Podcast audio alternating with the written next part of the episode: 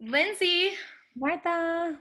this week's episode is all about something that ugh, I hope doesn't just come up for you and me, but other people as well. This week we're talking about boys in the classroom and their sometimes excess of energy and their mm-hmm. crazy awesome ways that can sometimes be challenging to our skills and abilities, but we still love them very much. And this episode is in no way supposed to be pointing the finger at little boys or making gen- generalizations about little boys. It's just, you know, we notice that there's like this big phenomenon where you get a bunch of boys in the classroom and it's it sometimes can be harder for and I don't really have a male teacher perspective other than our guest today but it mm-hmm. can sometimes be harder for us to handle all those boys there's a lot of activity Yes. And I feel like definitely together their activity is a little different because one on one, I'm sure at home or, you know, with siblings, it can be different. But I feel like when they get in groups with friends, it's definitely a different energy and one I have struggled with in the past. so I feel like this was like a great kind of eye opener in a lot of ways. Um, with just trying to think of some strategies that are kind of more proactive. I'm like, proactive productive and help us and really the strategies are for teachers they're not to change they're not to change the, the child it's really to help you get into the mindset so that you're not like stifling the the uniqueness of each child whether that means they're bouncing off the walls or not Totally. And you might even have some girls like this. So oh you still boys. Yeah, and you probably will. So today's guest is dan hodgins Yes, he is. Dan Hodgins is an author and a consultant, and he was a teacher and for many, many, many years. I think like thirty something years. Uh, he has his own website uh, and also offers not only consulting, but he offers webinars. So definitely check out his website. We will have it on up on our blog. So much information there. Yes, his um I would definitely check him out. His website is danieljhodgins.com and there you can see the awesome books that he's authored, Changing the Classroom, Not the Child, and his newest book which is titled Get Over It. And um yeah, like Lindsay was saying, he's a consultant who works with educators, parents and other professionals and he helps them understand research based theory and how to adapt curriculum and environments to support the continued development of children and families. And we had a great conversation with Dan all about boys and, and his take on it because he really has a lot of um, a lot of knowledge to share and a lot of experience to share. He's just an awesome resource and we really hope you enjoy. So, without any further ado, here is our interview with Dan Hodgins. Thank you so much for um, speaking with us and doing this little podcast call. Oh, not a problem. So yeah, um, um, this is a topic that Lindsay and I were co-teachers, so we every year definitely get into some sort of big questioning session about the boys in our room. So we Yeah. were really excited by this topic. and like what to do with them sometimes. yeah, we're like, what is so different about these boys that that makes this so challenging at times, if I'm being honest, and so awesome at other times. Yeah, you know, when I do workshops, typically people ask about boys. They don't ask about girls frequently. And, and if they say, you know, they got a lot of boys this year, they get this sound of disgust. Wait a minute. It could be fun, too.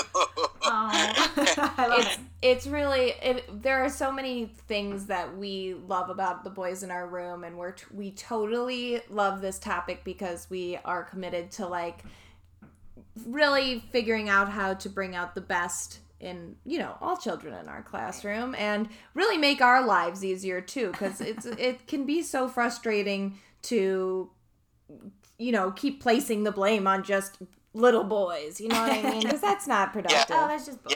Yeah.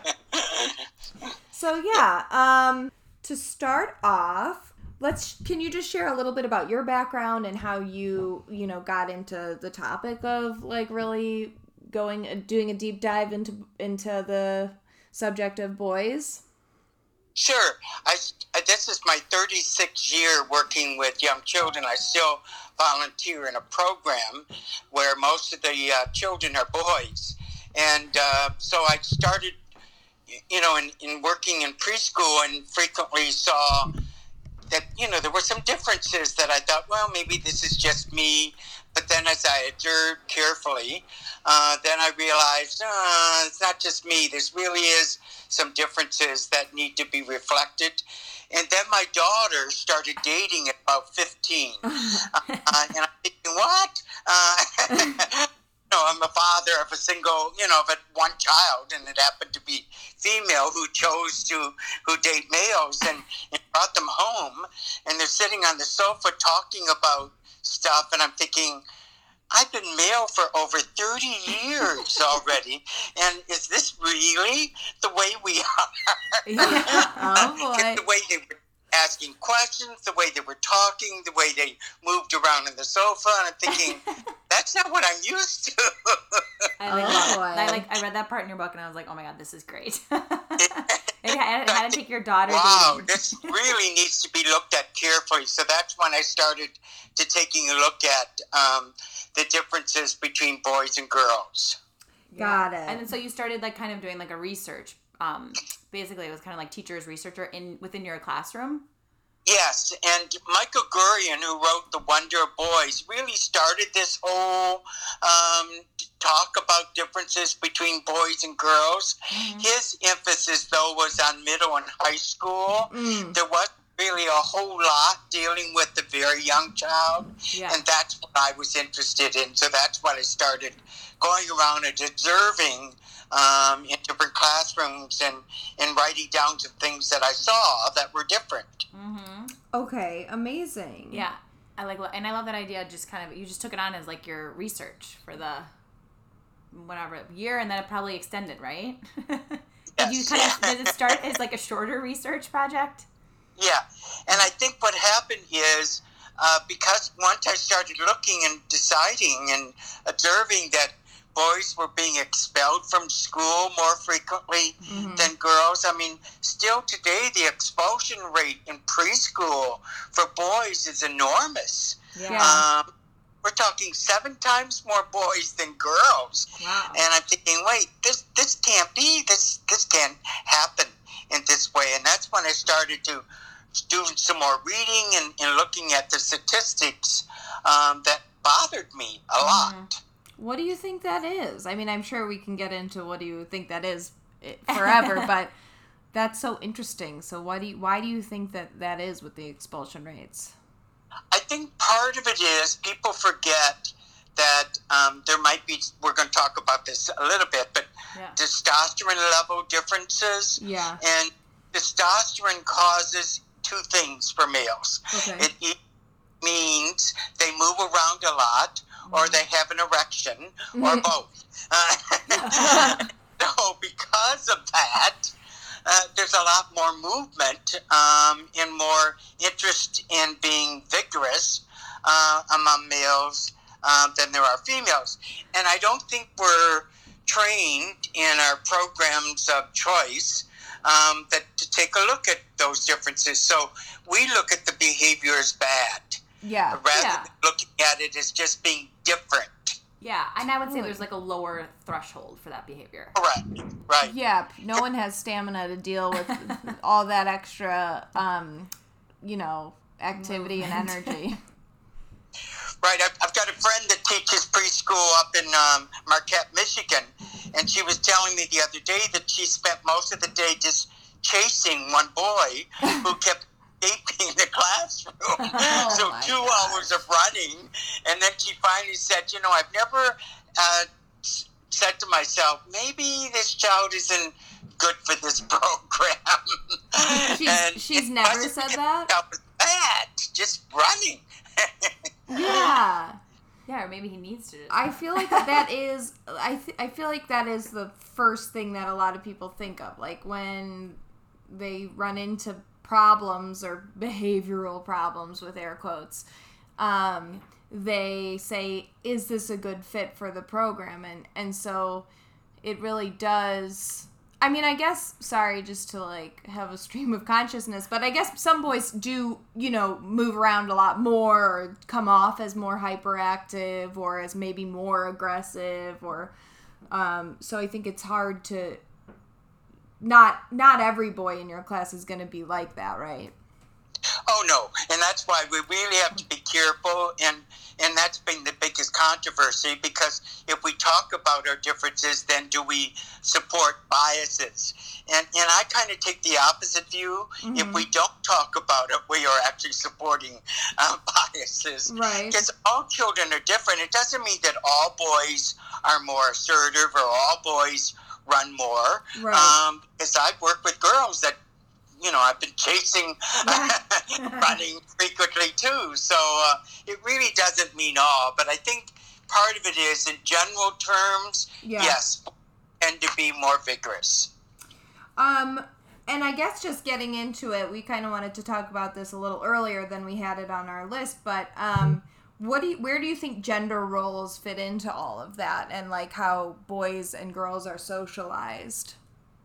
Well, I think that's the big challenge. You know, the question is whether or not it's biological or social. Right. And I combination of both. You cannot ignore the fact that even today in 2020, there is an influence um, by our culture on the way boys behave and the way girls behave. Yeah. Uh, I the example of generally when I observe uh, adults with young children, they will ask a child to put on their coat. Um, and if they struggle, in most cases, they will actually do it for the child, the female child. Yeah. With the male child, they typically will say, "Well, why don't you start here?" Uh, and still encourage the male child to do it on mm. his own, so that that cultural implication is still here and is still um, um, you know, influencing uh, behavior. Beyond that, though, you can't ignore the fact um, that I think that boys and girls are, are wired differently yeah. um, in, in the biological sense. So let's get into that about how boys' brains are wired. Okay. Um, I think yeah.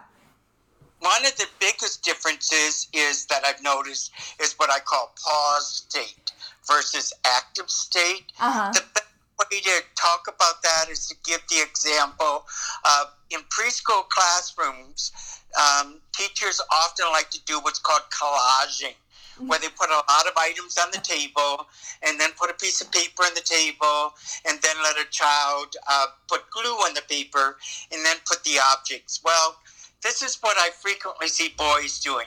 You have a small sheet of paper on the table. Matter of fact, this happened with Carl.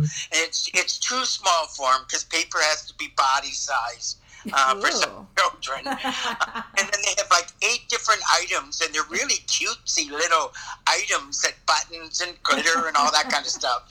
But then they hand Carl the bottle of glue, and he stands up straight. He holds the bottle in front of him, and he starts squeezing the glue on the paper. So much that the teacher starts saying, "Don't you have enough glue? Don't you have enough glue?" And of course, he's not hearing it because his brain immediately goes into a focusing state, which I call pausing, where his is to empty that damn bottle of glue. and then when he gets the pile of glue on the paper, he then looks up for more. And says, Don't you want to put some pretty things on there? And he's wondering, Where is the glue? and that's not collaging, that's called gluing.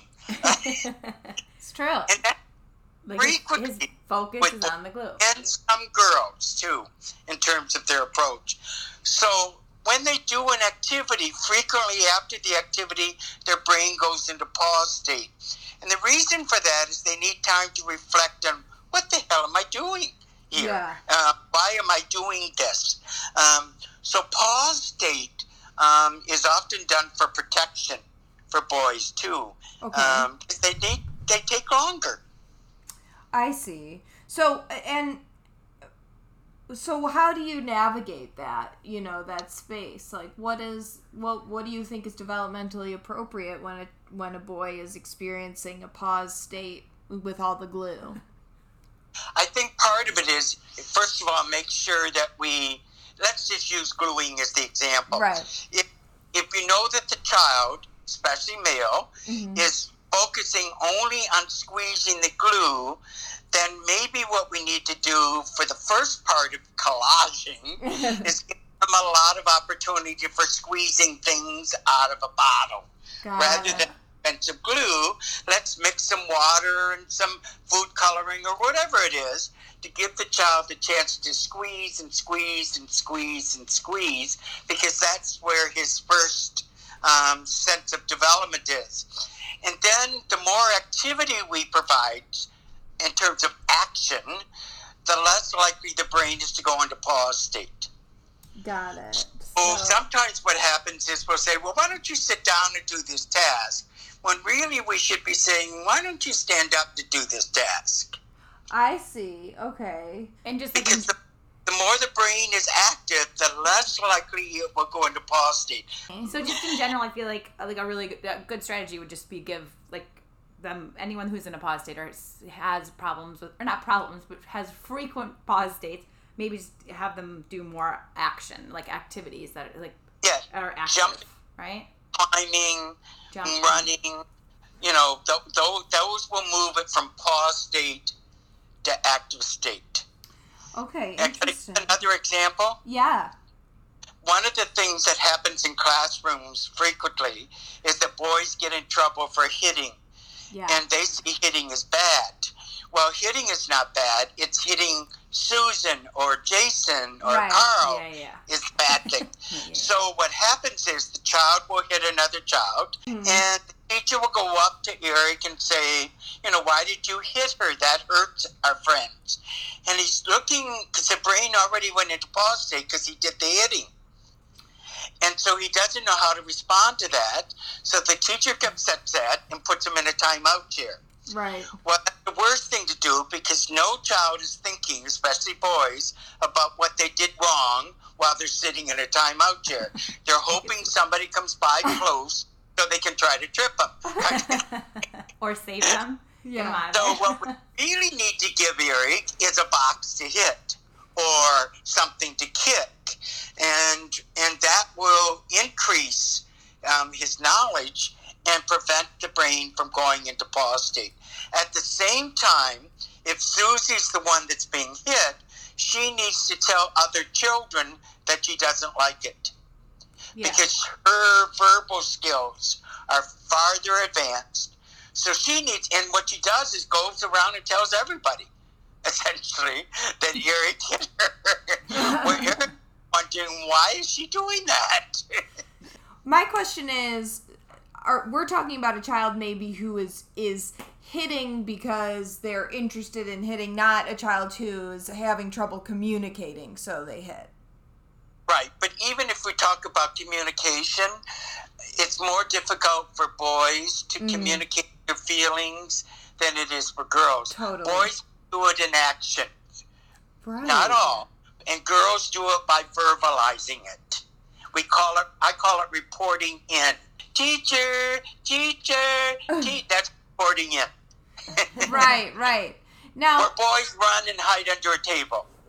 Yes, and I I mean I and we've definitely seen that and we've definitely seen the boy who is hitting or knocking things over and and then we say why did you do that and I don't like know. talk it out. Yeah. Yeah, and and so um I think I love the idea of giving an outlet to do those things and it also kind of helps just not shame that child for having an impulse but also teaching them that you know like that hurts so and so Yeah, yeah. because so and so is you know telling you stop hitting me and um now you have a, a better safer way to do it Right. And I think part of it is we spend a lot of time talking to children about what they shouldn't do.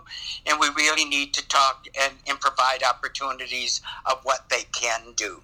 I love that. Yeah, it's it's Yeah. always in the positive.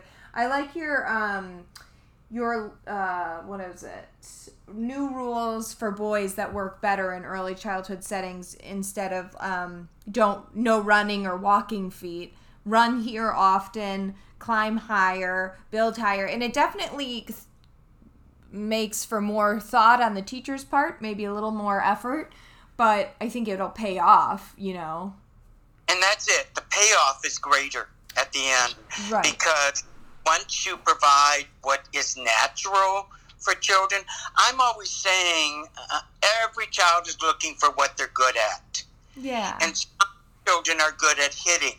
It doesn't mean that it's good, but they're really good at it. So if that's true, why would we say to Carl, we don't hit our friends? What we really need to say is, because you like to hit, let me find something for you to hit. Because that supports what children are good at. Does that make sense It sense? totally Yeah. makes sense. Yeah. yeah. Yeah. And like, and I even, I just really keep thinking about the kid who is bu- like bulldozing everybody's structure or something like that. Like, you're really good at the destruction part of Right. this, and So, that's like, something you're really something interested in. Yeah. You know, so let's give that an outlet. Yeah, like build something over here that you can knock down. Yes.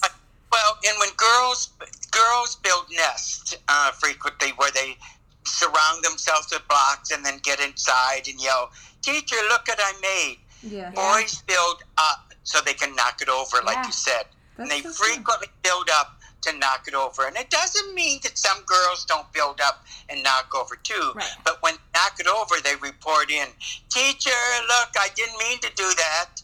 But boys simply plow through. But we do know that girls don't build up as much as boys, and that they Yeah. should be encouraged to do it because it building up. I've heard c- gives amazing, like you know, Engineering. engineering Yeah. and visual spatial experience that girls aren't getting as much. They st- tend to stay uh, Like more horizontal. and more two dimensional. Which Right. makes And- sense with the nests. Like, All we need to say to them is, "How tall can you make that?" Yeah, that's Right, true. That's a right. good, a good Thought about it. They really haven't thought about it. Or Yeah. and, and even kind of like what you're saying, encourage a little bit more of the building up to knock it down. You Yeah. know, uh, Right. in, a, in a girl too. Yes, We- we- definitely. we like love big blocks in our classroom. We actually did like a big block study one year. Um, and so it's just they're so amazing with all like the learning that they provide. And there Like, was a so Right. lot of emotion. knocking. There was a lot of knocking down. every day. There Yeah. was a Yep. huge Yeah. amount of time spent just building to knock down. yeah. yeah. I know boys when and people girls, ask so. me if you know what do you think about computers, I always say, how many big blocks do you have first? If you don't have big blocks, Yeah. then get those first. Do the computers later. Yeah. Uh, no, they really they're really um, Because right, because amazing they learning. like to build up, and knock down, build up, knock down, and those are really important concrete skills that are needed for both boys and girls. So Exactly. Totally. Yep. I guess let's move into environment a little bit, just talking about toys and materials. Um, you know, boy friendly environments. Uh, I, I had a couple things um, in your you had a chart what boys need movable parts was a big thing what do you mean when you're talking about movable movable parts Well, it, it- and some people call them loose parts. Ah. I call movable parts just because I always use the example. Sometimes I take a knife out of the kitchen and use it as a screwdriver in another room. That's a movable part. That's so Uh, true We keep forgetting that. We're always saying to children, especially boys, uh, uh, uh, that belongs in the. I'm thinking, what? What's what happened to that? Where did that come from? Uh, in terms of- and, and so I think part of it is looking at when you're selecting items, props, toys for an environment for boys and girls. Look at how many opportunities they can move it from one spot to another. So I like hand sweepers. Uh, I like um, things that they can push um, because we want children to move. It connects to the brain, and boys need to do that frequently. Um, so providing opportunities for that. Um, and so I look at rakes, um, things that they Oh, can yeah. actually move with their body, shovels and that's what I call movable parts. The most one of the most beloved toys in our outdoor area are the shovels. Mm-hmm. We have like those Oh big God, snow yes. shovels. It's crazy how Yeah. much they love them in all seasons. But I would You know, every child wants to dig to China or someplace outside their backyard. Totally.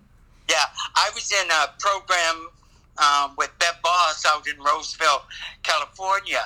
And um, when the first time I went there, she uh, tricked me by burying some bones from leftover cattle and that in the sandbox. It's a huge sandbox. and the digging, and all of a sudden they said, "We found someone dead." and I, what? I walked over, and sure enough, they were picking up big bones out of the sandbox.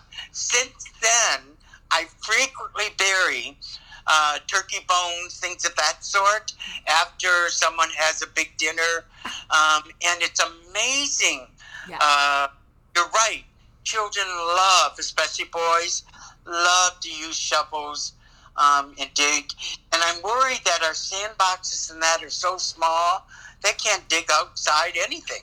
Yeah. Yeah, and I think just that like that discovery of finding a bone or finding something is so exciting too. Finding so, something real Yeah. is awesome. Yes. So I love and I love it. shovel, rakes. Um, so here's the three criteria I use. It has to be real, has to be relevant, and it has to be able to be hooked to an emotion. If I can't do all three of those, then I don't buy or collect the item for the classroom. What do you mean by hooked to an emotion? A child feels good about it, feels sad about it, gets angry when they use it. Mm. Uh, so I look at things that create not only a physical activity, but an emotional experience. Have you ever read a book that you just started crying yeah. while you reading it? That's the kind of, then that's a good book. Right. Um, okay. so the So same thing it. for toys and props. so they and should like activity. emote feeling Yeah. for them. Yes. I see. Yes. I love that. And I Um, think I do too. what do is they look at items that are easy to clean up, to be honest. The easiest thing for me in a classroom to clean up with my boys every time without fail are any kind of block. All I Yeah. need to say is I need block deliveries. Do I have any delivery people? and I Right. get I get all the blocks back. Yeah. Yeah, so I think that using that bag as a prop to be like, I need you to go find all of the little people. I need treasure in- hunters. yeah, Yeah. put them in this little burlap sack and bring all the little people to me. Yeah. yeah. I think that's like Yeah. a perfect prop to be able to like organize the cleanup. Sure. Right. I, I we like to give our um, little warnings to Yeah. groups. Um, Mhm. But I, I do think it's so true that like the onus for the cleanup is on the teacher. You know, we're creating an atmosphere for children not to be perfect and be like ex- like excelling at cleaning up, but Right. to have a first experience with keeping their Tidying. space yeah. usable, you know, and taking care of the materials to some extent. So I think it's true. Like we just need to maybe get it into our little Yeah, or get creative. Get Yeah. burlap I- Get you know. At a parent workshop asked me, "How do you get a five-year-old to make a bed?" My response was, "Buying a buy him a sleeping bag." Because she expected him to put the sheets out in the bed, so she would go in and say, not that she was a bad parent, she was under this what I call the spell. Um, but she would say, "You call that made? Oh, Well, would you want to continue making a bed no, if somebody said that to you?" that's high stress. And so, so part of it was where is the child developmentally, Yeah. and let's focus on that versus what our expectation is for the future. Right. Okay, yeah. Love it. Um let's talk rough housing because that's another huge area. Um Yes. and I'll tell you so Lindsay and I have gotten to a point where we expect rough housing and we can also kind of talk a little bit about the letter you sent home at the beginning of the year to parents and just how how we we like the idea of setting expectations for parents because every year Yes. we have an angry mob after us because About it's about rough housing Like Yes, allowing it, or so and so is like the rough child, and like, my child is constantly being bullied or Right, being right. beat up by these other children and yet that is the child who is putting them who has got the biggest smile on his face usually it it can lead to it always leads to someone getting a little bit hurt you know that's the nature of rough play but that child is usually right in the middle of it because they It- love it. They yeah need it. yeah Well, and and I yeah, it's a it's a it's nervous for parents to think about their child being a roughhouser, Right. and I think part of the the bullying discussion Yeah. um, created even more fear. And Yes. so when I do workshops, uh, I typically say that um, boys, especially, are not bullies. They're just looking for a sense of power. yeah. Once great opportunities for power, then the aggressive or assertive behavior diminishes or decreases rather than increase. So that's one of the reasons I love roughhousing. So what I do is I send home a letter each year, and people usually send letters home that talk about what children are going to learn in our program. They're going to learn how to read and they're going to learn to count.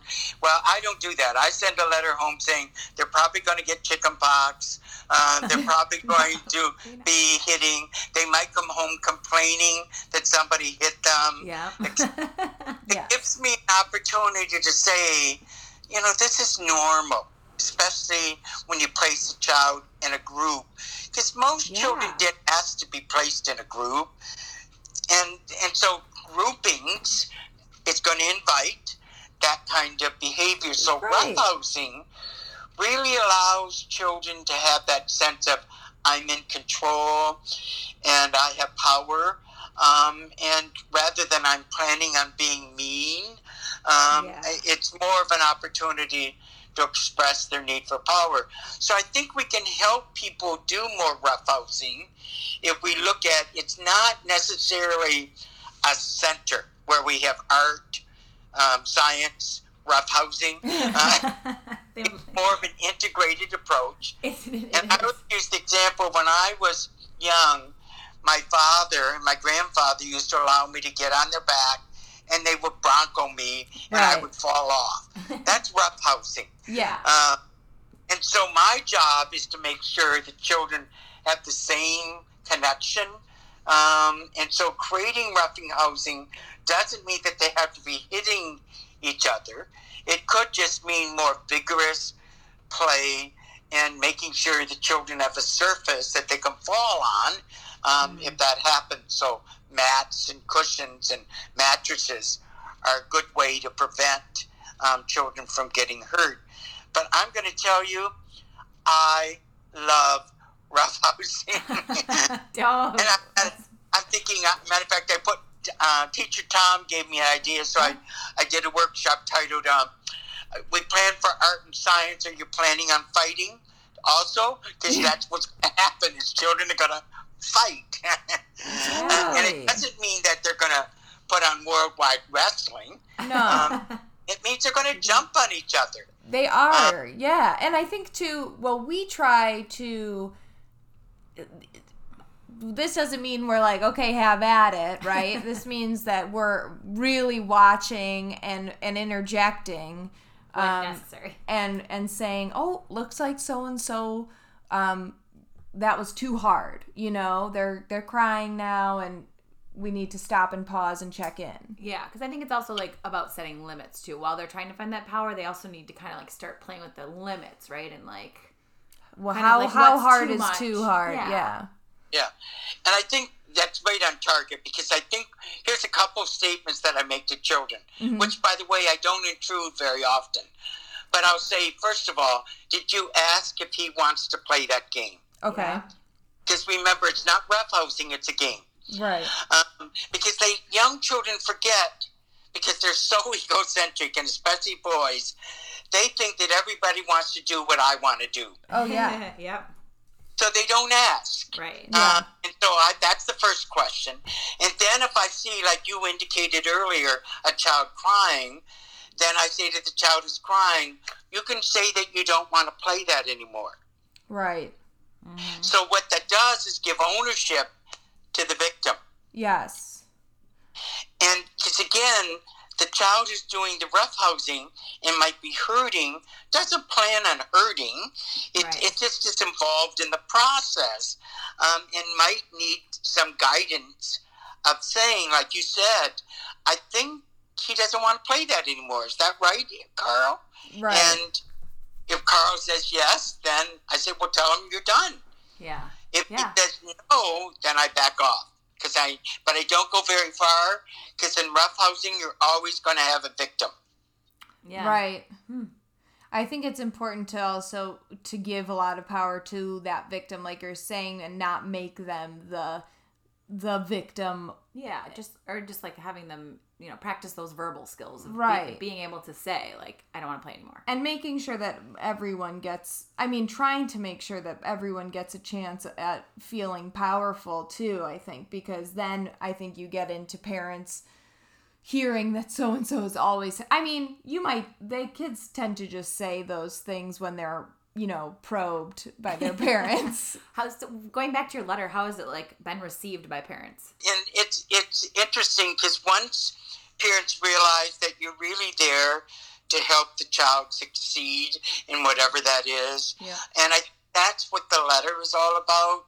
It doesn't talk about um, the cognition aspect because that's the easiest part.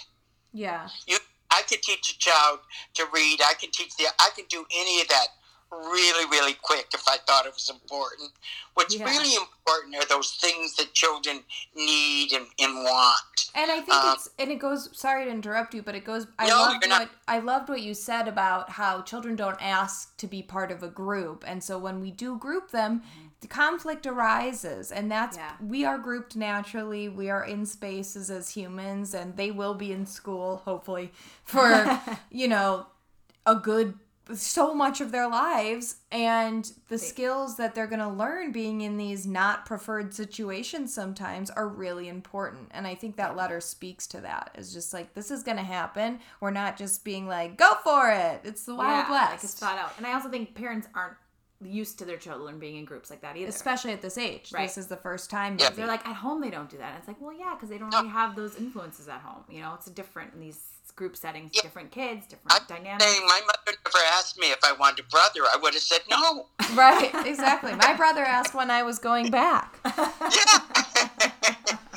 I prefer to be So I think what, the, what, and the other thing the letter does, it says to parents, "Hey, my child is okay." Yeah, yeah, oh like i love all that do this. My child's Especially for boys, he's doing things that other boys are doing. Yeah, Yeah. right. You might hear that your child is hit another child, and like we're not shaming you for Yeah. that. That's something we expect, you Right. know. Yeah. I love that. Yes. Well, um, you know, I think we've covered a lot, and All yeah, but.